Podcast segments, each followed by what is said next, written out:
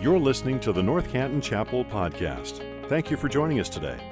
The North Canton Chapel exists to make much of Jesus every day to everyone. It's our prayer that this podcast will equip you to do just that. We believe that there's nothing like the church united together in gospel community. We'd love if you'd stop in and say hello in person if you're in our neighborhood. Our gathering times are at 9 and 10:30 a.m. Thank you again for joining us today.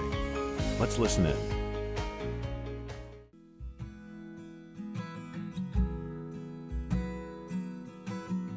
So we're the Austin family. Uh, my name is Josh, and that's my wife Nikki. We have two kids, uh, Toby and Hazel. Toby just went into junior high program, and Hazel is um, stepping into the program next year. As God is transforming my heart, um, our hearts, uh, any opportunity to give what we have back, like the example in Acts, um, or the example that Jesus has set uh, to his disciples, just if you can, whatever you've been given, uh, use that to give back to the church body. So I think serving uh, other people, um, Jesus was a servant leader. Uh, there wasn't any task that was too little, um, too menial for him. You know, as he's transforming our heart, I feel like we need to, through that strength, um, just take that posture of loving other people through actions of whatever gifts, talents, abilities you've been given. One of the biggest part of service for me is because of what Jesus did for us on the cross and the incredibly high price that he paid for us.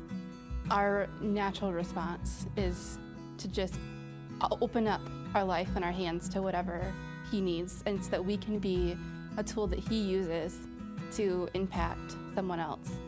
And I think for our kids, seeing that we're broken people still. We don't have it all together. We don't know all the answers. We make mistakes with them. But that Jesus is constantly redeeming all of us, and we're on a journey with Him of sanctification and bringing us closer to Him, and that we can still be used by Him as we're broken people. We are the Austins, and, and we've, we've been, been made made new. new.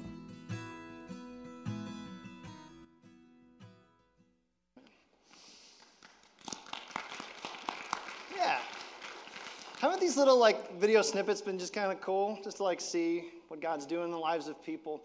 Um, I want to say first off, thank you so much. We uh, we have a team of teaching pastors here at the chapel, and I've been off for like two weeks, so I've been doing some other stuff, and it's just great to know. Um, and this is not me just being political about it. It is very very great to know that um, all of our teaching pastors here will bring the Word of God on Sunday morning, and yeah. I love that. And so, unfortunately, you're stuck with me for a little while here for the duration, but it'll be good, I promise. So, um, here's the funny thing uh, this is the fourth week in our five week series called Made New, and it's just been this kind of glimpse at the fundamentals of discipleship. What does it really mean to follow Jesus? And this is kind of this quick sprint for, for five weeks. Um, I've really enjoyed this, this series, even preparing for it and then hearing uh, just how God's word's been proclaimed. Because if you're like me, and I'm willing to bet you might be. We need this like tune up every once in a while, don't we? Just in our, in our walk with Jesus. We need kind of a 30,000 mile checkup just to make sure everything's running right. So, quick little review of where we've been. Uh, week one, we talked about identity and what it means to be adopted as a child of God. And then uh, week two, our student ministries pastor Alex Cook brought us really close to what it means to be a worshiper of Jesus and that our lives are about worship. And then last week, our executive pastor, Dave Short, talked about what it meant to be a family member in the family of God with all its beautiful complexity. And I've really enjoyed um, not just preparing, but also hearing in those. So today we're talking about servanthood, as you may have guessed. So God's word teaches us that if we were to follow after Jesus, we don't live our lives with our noses in the air and our chests puffed out. We actually live with our heads bowed and our knees bent. But it's kind of funny, and um, you can't really talk about servanthood without killing it. We were talking with even Josh and Nikki uh, ahead of time, and they're like, Gosh, I hate that you have to show this video of us. It's just so. Because as soon as you showcase it, you put it in the spotlight, it becomes like, Well, wait a minute. It almost gets poisoned, right? Because you put it up front to say, This is what servanthood looks like. We just kind of want you to sort of see it. And then it immediately becomes pop. And probably like no other virtue in the Christian life, when you talk about servanthood, it gets a little uncomfortable because when you showcase it and it becomes popular, it almost loses its power. So today, actually, in God's Word, we're going to take a look of servanthood from a negative example. Two presumptuous brothers with a very forthright and daring mom who come to Jesus seeking greatness and they leave with humility. So we're going to be in Matthew chapter 20. You can turn there, flip there, scroll there, whatever. You can follow along on the screens behind me if you like. But before we get to Matthew chapter 20, we need to understand what's going on around it. Because this little band of disciples, these 12 best buddies, this tightly woven group are starting to come apart at the seams. Remember, these guys have been together for three years now. They've seen Jesus teach on hillsides and feed thousands of people. They've watched him heal, they've watched him restore, they've watched these amazing things happen because of this first century Jewish carpenter turned rabbi named Jesus. But the threads that bind them together are starting to fray and unravel. Here's what's up. Matthew 20 drops us into the last few weeks of Jesus' life, and with the the pressure mounting, there's four scenes that have kind of happened that have led to Matthew 20. So I want to hit them really quick just for context's sake. First, a while back, Jesus gathers his disciples together while they're walking along the road like they usually do, and he asks them a very direct question. He says, Who do you guys say that I am? Which is a really good question because if you don't see Jesus right, nothing else makes sense in your life, right? And so Peter, who's the loud mouth, he's always the first one to speak, he says, You are the Christ, the Son of the living God. And Jesus says, Way to go, Peter. Good job. You've got it right. Peter, whose name sounds like the Greek word for rock, interestingly enough, Jesus then says, On this rock I will build my church. I'm like, whoa, strong words for Peter. A couple of days later, they're having a similar conversation, and Peter has something kind of check in his spirit a little bit. Jesus has changed the way that he's teaching, he's reemphasizing things. Here's where it drops us. This is Matthew 16, just a little context. It says this From that time on, Jesus began to show his disciples that he must go to Jerusalem and suffer many things from the elders, chief priests, and scribes, and be killed, and then on the third day be raised. And Peter, remember Peter, Peter took him aside and began to rebuke him. Quick aside if you're going to rebuke Jesus, be really, really careful about what you're about to say. Here's what he says Far be it from you, Lord. This should never happen to you. Way to go, Peter, just charging in. But he turned and he said to Peter, Get behind me, Satan. You are a hindrance to me. You're not setting your mind on the things of God, but on the things of man. As if to say, Peter, if you seek to separate who I am from what I've come to do, you might as well be working for the other team here, Peter. This isn't how this works. I know you love me, that's great. But are you serving yourself or are you really serving me? And so Jesus redirects Peter in the second scene, and you have to know there's no way the other 11 didn't hear that. Six days go by, and then Jesus takes his core team, his inner circle, his team captains, Peter, and then two brothers, James and John, up on a mountaintop retreat. This happens in Matthew 17, just kind of cruising along. Here's what the story says After six days, Jesus took with him Peter and James and John, his brother, led them up to a high mountain by themselves. He was transfigured before them, means his, his appearance looked completely different his face shone like the sun, and his clothes became white as light. And behold, there appeared to them Moses and Elijah talking with him. And Peter said to Jesus, Why is he always the first to speak up? What's with this guy? I can't relate to him at all. anyway,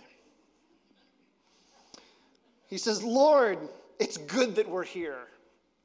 Thanks for the nod, Peter. Just my little addition there. If you wish, we'll make three tents for you one for you, and one for Moses, and one for Elijah. What's going on with Peter here, right? Remember, he's been publicly affirmed and then publicly kind of shamed. This is his chance to get back to center with Jesus. Lord, it's good that we're here. Here's what I want to do for you. And this time, James and John are here to watch it. So, what happens? While he was still speaking, a bright cloud overshadowed them, and a voice from the cloud said, This is my beloved Son, with whom I am well pleased. Listen to him. So the host of heaven interrupts loudmouth Peter as if to say, Look, just look at Jesus. This is the one you need to look to. More strong words. Fourth and final scene before we get to Matthew chapter 20. Coming back into town, the emotions in the disciples' pressure cooker was heating up and reaching this unavoidable boiling point until the Instapot explodes in Matthew chapter 18, verse 1. Here's the question. At that time, the disciples came to Jesus and said, Who's the greatest in the kingdom of heaven? And I, I think there's a little exasperation under there where it's like, Jesus, okay, we're so lost on this. What does it mean to be great in your eyes? We've been walking with you for three years. Jesus, what does it mean to be great? Peter's clearly not getting it, but like for the rest of us, what does it mean to be great? Here's what Jesus does. Calling to him a child, he put him in the midst of them and said, Truly, unless you be- turn and become like children, you'll never enter the kingdom of heaven. Whoever humbles himself like a child is the greatest in the kingdom of heaven. Strong words.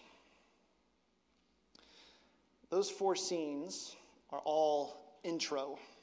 They build the frame for the picture that we have to look at this morning because, like many of us, passion for Jesus isn't the problem,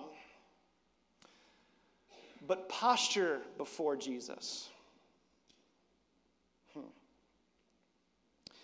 So, with storm clouds gathering on the not so distant horizon, and the winds of change starting to blow, and the cords of unity starting to unravel more and more by the minute, something happens in Matthew chapter 20 that breaks and blows everything wide open. And that brings us to Matthew chapter 20, verse 20. Then the mother of the sons of Zebedee, that's James and John, just so you know, came up to him, that's Jesus, with her sons. And kneeling before him, she asked him for something. And he said to her, What do you want? She said to him, Say that these two sons of mine are to sit, one on your right hand and one on your left, in your kingdom. Jesus answered, You don't know what you're asking. Are you able to drink the cup that I am to drink? And they said to him, We are able.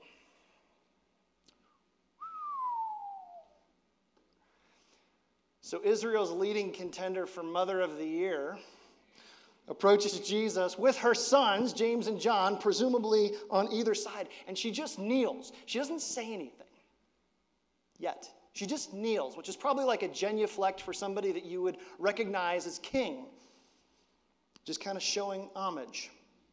Then, noticing this, Jesus asks the question, What do you want? We probably shouldn't read any condescension in there. He's not being accusatory, not yet. It's interesting to me. Remember, he's God. You got to remember that when you're reading the Gospels. He knows why she's asking what she's about to ask. He knows exactly what she's going to say, and he lets it play out anyway. So, what's the ask? In verse 21, what do you want? And she says, Say that these two sons of mine are to sit on your right and your left hand. So, what's that about? A couple of things. In ancient royal courtrooms, the seats to the right and to the left of the ruler are the most powerful, the most trusted, and the most influential seats in the kingdom, the side of the ruler. It's kind of like where we get the phrase, my right hand man. This is somebody who so gets what I'm about that if something were to happen to me, they could take over. Okay, that's interesting considering the recent shift in Jesus' teaching to include about how he must suffer and die. And so, seeing the storm clouds on the horizon, maybe there's a little bit of anticipation here. This is a question about influence. It's a question about leadership. It's a question about success and greatness. Jesus, which of these 12 are most like you? Jesus, if something were to happen to you, who could step up? Jesus, you've been saying some weird things recently, and who's your most likely successor? Can we have this conversation now, Jesus? Because we have to put a plan together. This would be like two sons coming to visit their father in the hospital when he's dying and saying, Hey, dad, when you're gone, who gets the boat? Okay, that's a little offensive. It's a little hurtful. It's a, totally missing the point. But here's the interesting thing if you read that right, it doesn't even read like a question, does it? Look at it again. What's she say? She says, Jesus, say this. Jesus, do this. Do you want to be in a position where you're bossing around the second person of the Trinity? I don't think so, but she just like charges right in and she goes, Jesus, do this for me. Say this. It's not a question. It's really bold, it's really in your face, and it's really presumptuous. But here's what's most troubling for me when I read that is she has enough faith to believe that the kingdom is coming. Right? Like she bowed to Jesus when he was there. Like, and she even says, when your kingdom comes, like she has enough faith to believe that Jesus is about to set all things right and he's to do some amazing things, but she needs additional assurance that her sons will be treated well when it does come. She wants to know that kingship for you means kickback for me. You ever feel like that? Not out loud, of course you don't. We're too modest for that. but there's the crux of the conflict. Because if there's anything that sours servanthood, it's doing the right thing for the wrong reason, serving with wrong motives. But now watch what Jesus does next. This is really, really cool. There's a shift that's about to come, and I want you to catch it. Um, it's, it's, it's the shift that's kind of hidden in the English, but in the Greek, which is the original language of the New Testament, it's really, really apparent. This is a shift that would have been very clear to Jesus' original hearers, these 12 guys plus one ambitious mom, and it would have been very, very apparent to Matthew's original readers. So here's the shift. In the English language, the word you can mean two different things. So if I looked at Bill and just said, Bill, I'm really grateful for you, how many people am I talking about? One, okay? But if I extended my arms and said, I'm really grateful for you, now how many people am I talking about? Right? A lot more, right? Here's the curious thing though it's the same word. I even had the same sentence. So, how do you know what I mean? You know by how I said it. Okay, and yes, I know the South has cleared up this grammatical unclarity by inventing the word y'all and Ewins, which is like y'all plus four or something like that. But like, here's the thing in Greek, there's two different words for you there's you singular and you plural.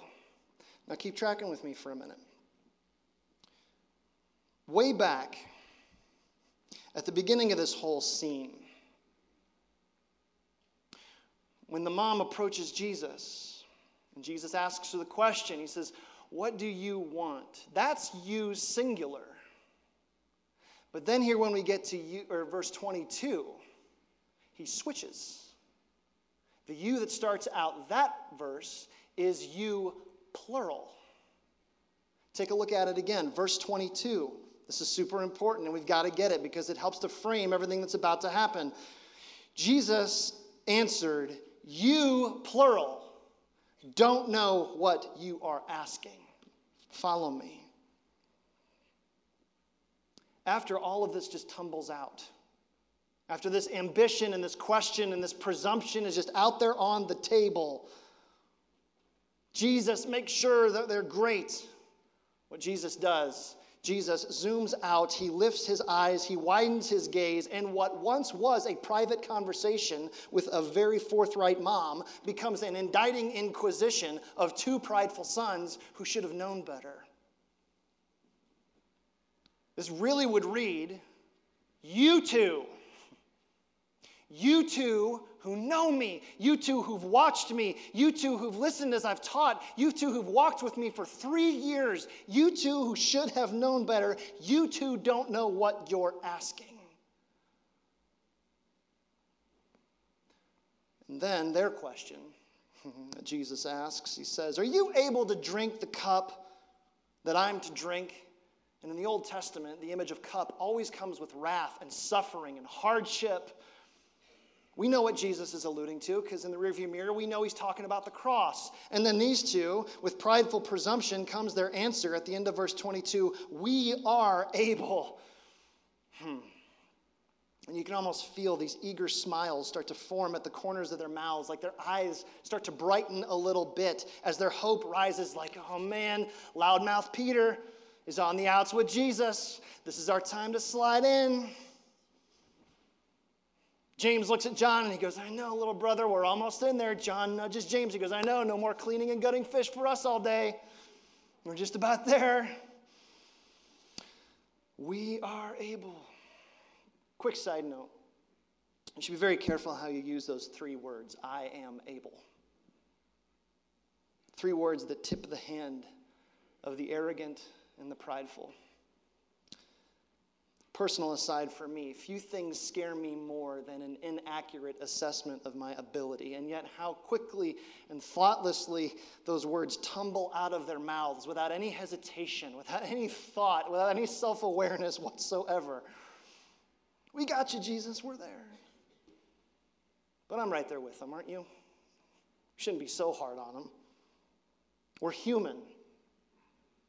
We suffer from this damning overestimation of what we can do and a perilous underevaluation of what we can't do. And in the economy of Christ, my ability is actually a liability, and my inability actually becomes a virtue. Weirdly paradoxical, isn't that?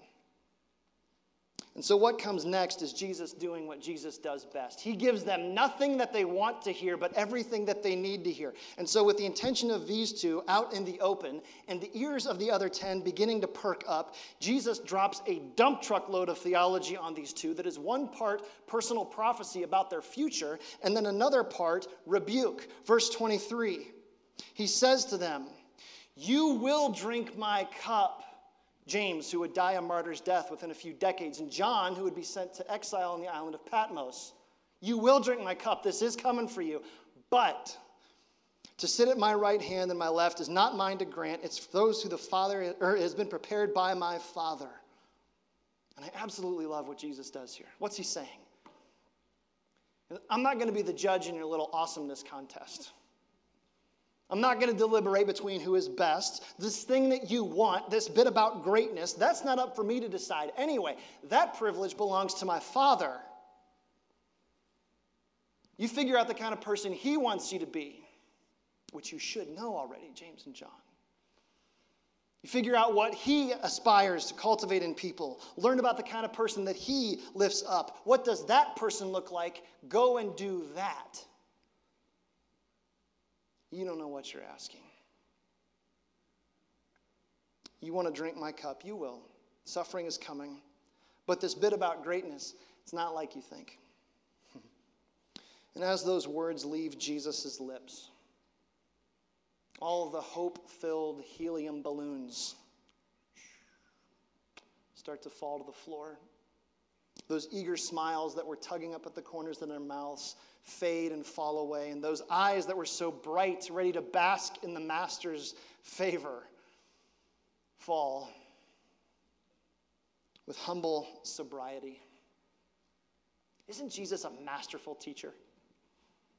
He takes this seemingly innocent conversation, turns it inside out, reveals it for what it is, and shows them the heart behind it. And now that he has them right where he wants them, he's ready for the lesson. And so, with their tail very much between their legs, these two presumptuous brothers are about to become the unwitting object lesson for what Jesus thinks real leadership and servanthood looks like. Verse 25. But Jesus called them to him, as if to say, Hey, huddle up, get in here. Here's what he says You know that the rulers of the Gentiles lord it over them and their great ones exercise authority over them. It shall not be so among you. Stop. It shall not be so among you. This business about the Gentiles, this is Jesus saying, hey, do you know the Romans with their super, like, intimidating war machine? Not so among you. Remember the Greeks with their elitist philosophy schools when everyone's trying to be better than everybody else? Not so with you.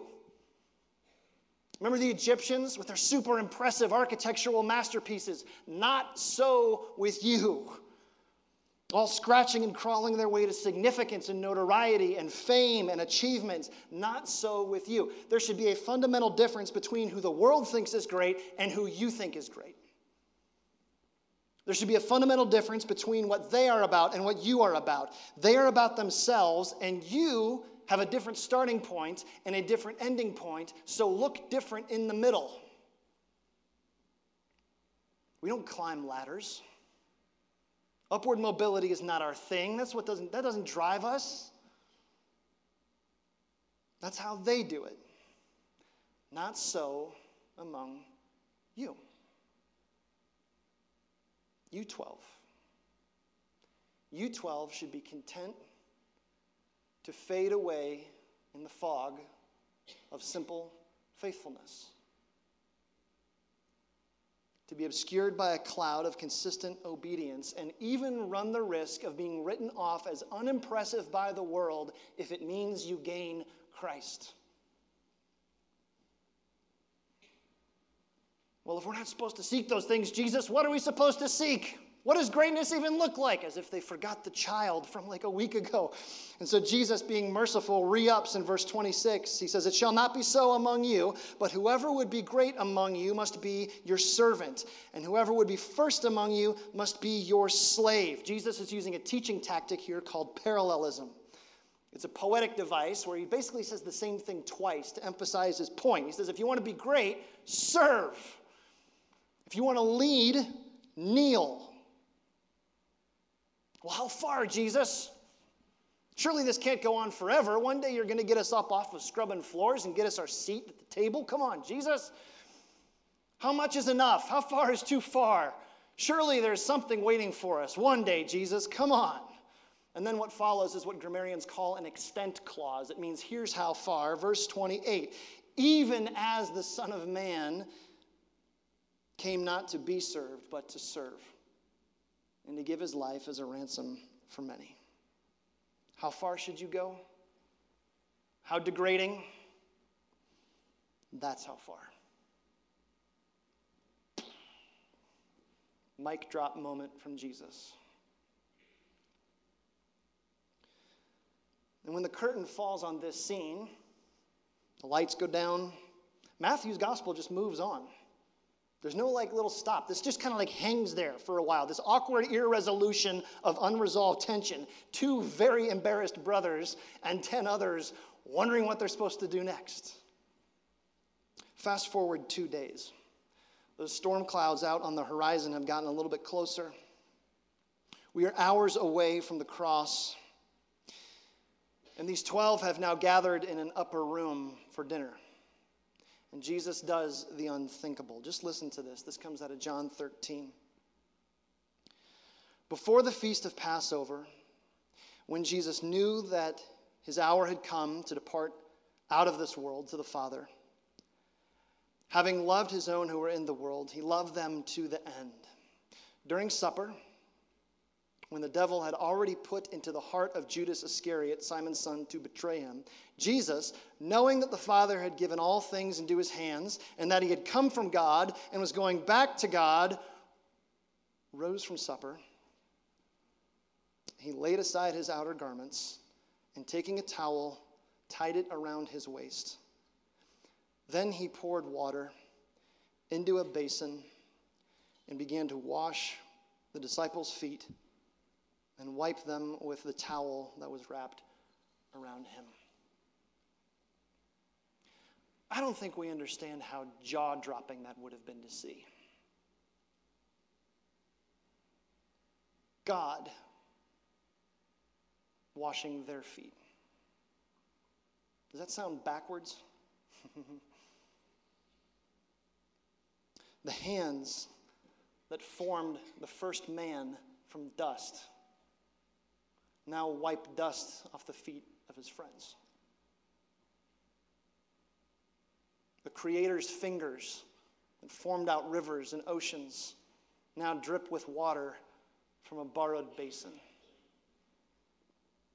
God washes the feet of 12 men, one who's going to deny him, one who's going to betray him, all of whom, like us, are equally undeserving. And he does it anyway. That's unthinkable. One of my favorite preachers, Kent Hughes, describes the scene like this. I just want to read this to you because it's so good.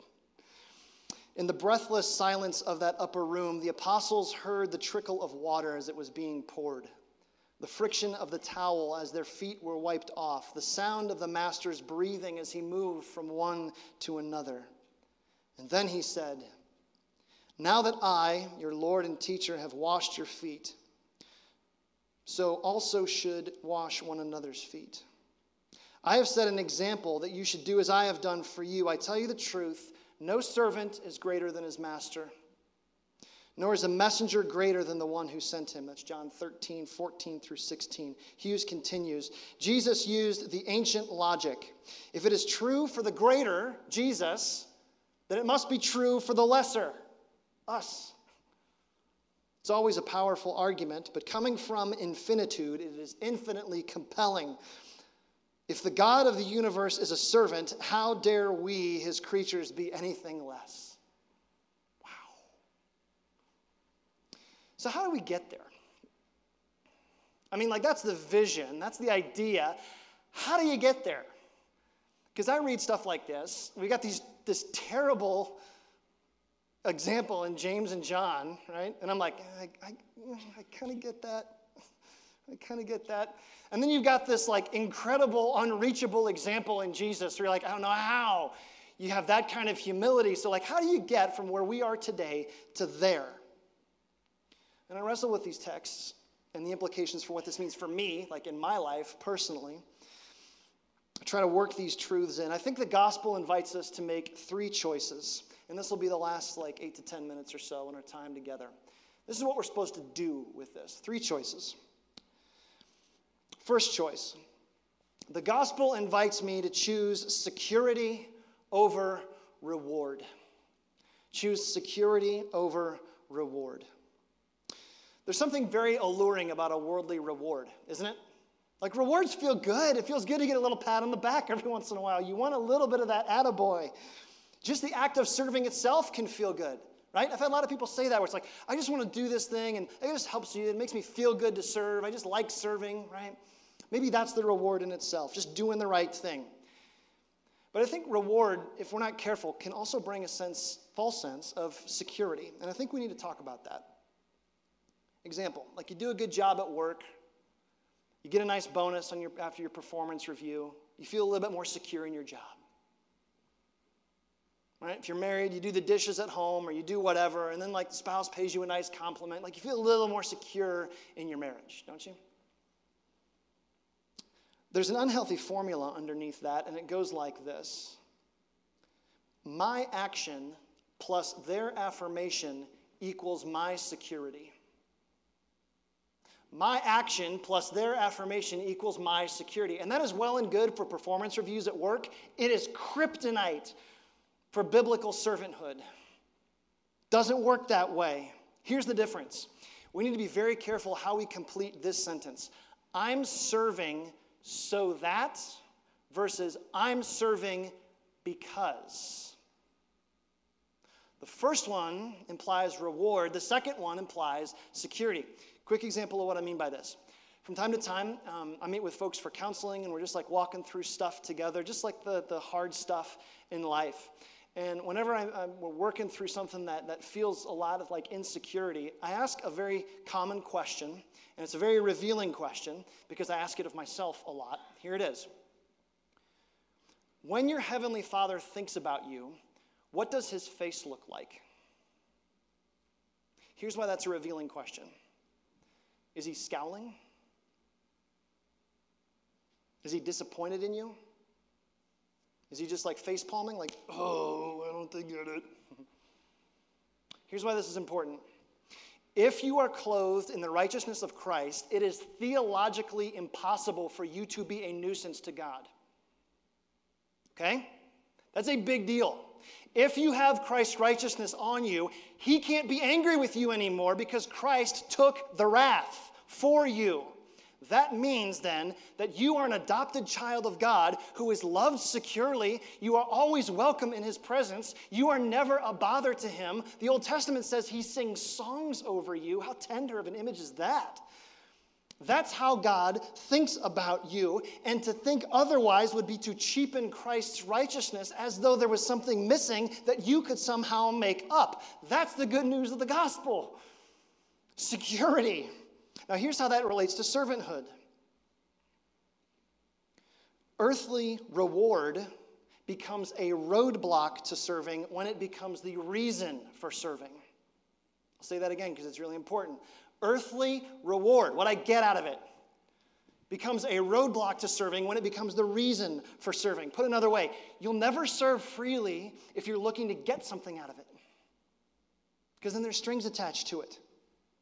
But here's the gospel when I serve because of who Jesus says I already am, when I serve because of who I am in Christ, without thinking of the reward, because I've been adopted as a child of God, and that is reward enough. You see the difference? Serving because is way more freeing than serving so that. That's the first choice. The gospel invites us to choose security in Christ over the rewards of the world. Choice number two the gospel invites us to choose cooperation over comparison. And this one comes right out of the text, right? These two slow to get their brothers. There's a hidden assumption lurking in the shadows behind their mom's presumptuous question. And here it is Jesus, um, we're really better than these other guys. Peter, like, clearly doesn't get it. The rest of these guys kind of seem like no names. We can't quite put our finger on what's going on with Judas. You may want to check into that. He's a little off, but we're, yeah, we're pretty good. It's our time. and to their credit, they're not wrong. Like every gospel account shows James and John with like this crystal clear, sterling reputation. They've done great up to this point, which is what makes this so appalling to me. Well, what happened? Their focus shifted. They started looking at what other people weren't doing rather than on who they were becoming. Comparison. They shifted to think on what are these people not doing? rather than who they were becoming. Tell me if this has ever happened to you. I'm willing to bet it has. You see something that needs done, and something inside of you says, I see that needs done, but I'm not going to do that because not everybody else is pulling their weight around here, so why should I?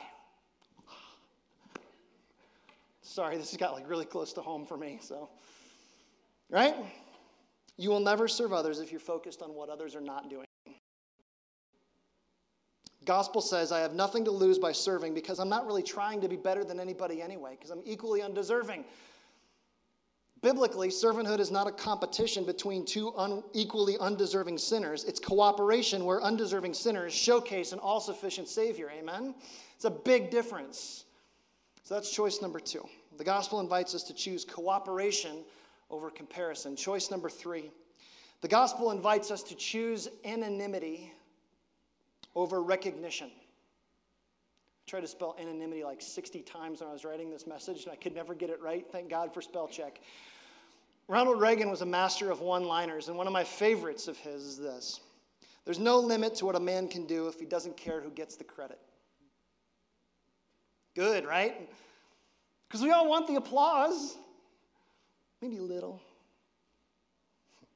Just a bit. I mean, we're really modest people, right? We don't want the red carpet. We don't want the fanfare. We're not a bunch of egomaniacs, right? Well, just a little. We want a little thank you, a little recognition, a little pat on the back. But here's what I've noticed about this hunger for recognition, at least in me, just to be candid. The hunger for recognition only grows one way, it only gets deeper. No singer wants smaller stages. No performer wants less applause. According to the world, servanthood means more. You're doing your job, it's up and to the right, more. But then can't you hear Jesus' words reverberating back in there? Not so with you. Not so with you.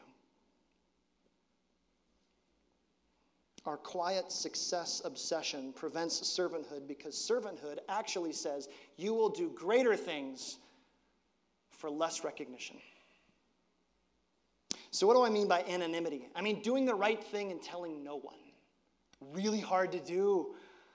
Really hard to do. Anonymity means I care more about what needs done than the recognition that comes with having done it. Now, why is that so hard? Because we're all so prideful. I'm right there with you. So let's just kind of let our bellies out a bit and go, yeah, I am. I've got a touch of that. So here's my challenge on this one for this week if you want a quick little takeaway. Find the chore at home. Find that thing that nobody wants to do. Do it and tell no one. Scrub the toilet bowl. You're laughing because it's true, right? Chisel boogers off the like bottom of the shower. Oh, right, like you're so holy. Okay. Never happens in your house.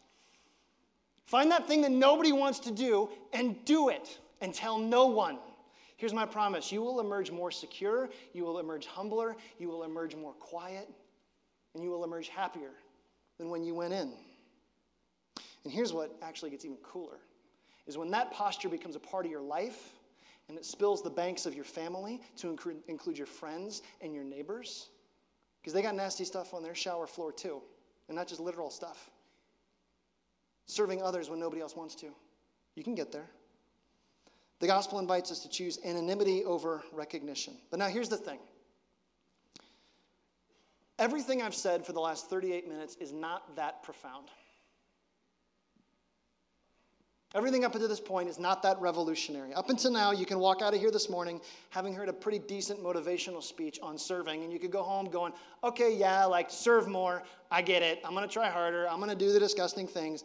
But I don't want to be guilty of giving a motivational speech and using the Bible as a platform, because that's not what we do, because that's not enough. What does the gospel have to say about this? This is first and foremost a gospel centered issue. There's something else we've really got to talk about, and it's the key to unlocking free servanthood. And it's found right at the end of this passage again. Matthew 20, verse 28. We glanced at it. I want to hit it really quick as we wrap up. Matthew 20, verse 28 says this Even as the Son of Man came not to be served, but to serve and to give his life as a ransom for many. Here's what that means the only motivation for serving anybody, anytime, anywhere, is because you know that you are a recipient of God's free grace shown in the sacrifice of Jesus on the cross. It's the only reason for doing it. Otherwise, it's just behavior modification, trying to make us more moral, better feeling people. That's not why Jesus died. The only reason to serve anybody is because of what Jesus has already done, his work on the cross. What work? This is the gospel of servanthood that God saw my need and stepped up and said, I will take care of it. In the cross, Jesus displays the full extent of his service to us. He brings my inability right close to his profound ability. He brings my deepest need, restoration with a holy God, right close up to God's grace. And more than anything this morning, you need to know that. You need to know that God loves you enough that He sent His Son to serve you when you deserved it the least. And that's the gospel. If you feel like nothing you ever do is good enough, it's because it isn't. Feel like the harder and harder you try, the worse off it gets. It's because it does. If you feel like you'll never be enough, give enough, do enough, it's because you can't. It's the gospel. The ironic thing about this morning is this is not about a message about how to go be a good servant. This is an expose of the only servant who ever served anybody with complete selflessness and how beautiful and how good he is. In the cross, Jesus served you. And so, my only question, really, is will you let him? Have you? Have you given up trying to impress God on your own? Thrown in the towel and say, I quit. I need Jesus. I'm counting on Him alone. Doesn't matter how many times I hit my knees and cry. Doesn't matter what I do to try and be better. I know I can never be good enough. Jesus, I'm counting on your goodness to erase my badness, to restore everything I need with my Heavenly Father. He loves you that much. Have you ever said that to him? If not, what's holding you back? Today's the day. This is when new stuff starts. You could quit your life of self reliance today, cast all of it on Jesus, and say, I just want you. If you haven't, don't leave here today without doing it. We're going to sing a song in just a bit. It says, Not I, but Christ in me. I got two things for you. So if you have done that, and if you know that you are saved, and that when your eyes close, you know you're going to heaven because of Christ's righteousness given to you. If that's you, you can stand and sing this with complete clarity and confidence, going, Yes. But if you've never done that, I just want you to sit. It's okay. Or you can stand, it doesn't matter. And have a moment with the Lord. He wants to meet with you, He wants to speak with you. And this could be the time where you go, Okay, Jesus, I just want you. I just want you. I'm done with myself. I just want you. Don't let today go by without making that choice if you haven't already. It's the best decision you're ever going to make. Let me pray. Father, we say thank you again for your profound servanthood on our behalf when we didn't deserve it, but we needed it, when we couldn't figure it out. Lord, you stepped in and you took care of our deepest need. So, Father, I want to ask would you work in our lives right now? Would you bring confidence to those that are doubting this morning? I know so many are. God, would you speak kindly to those of us who feel the weight of judgment and shame? Would you point us to the cross? For those that need encouragement, Lord, I pray that Jesus would be that this morning, that your gospel would be good news. Father, we love you.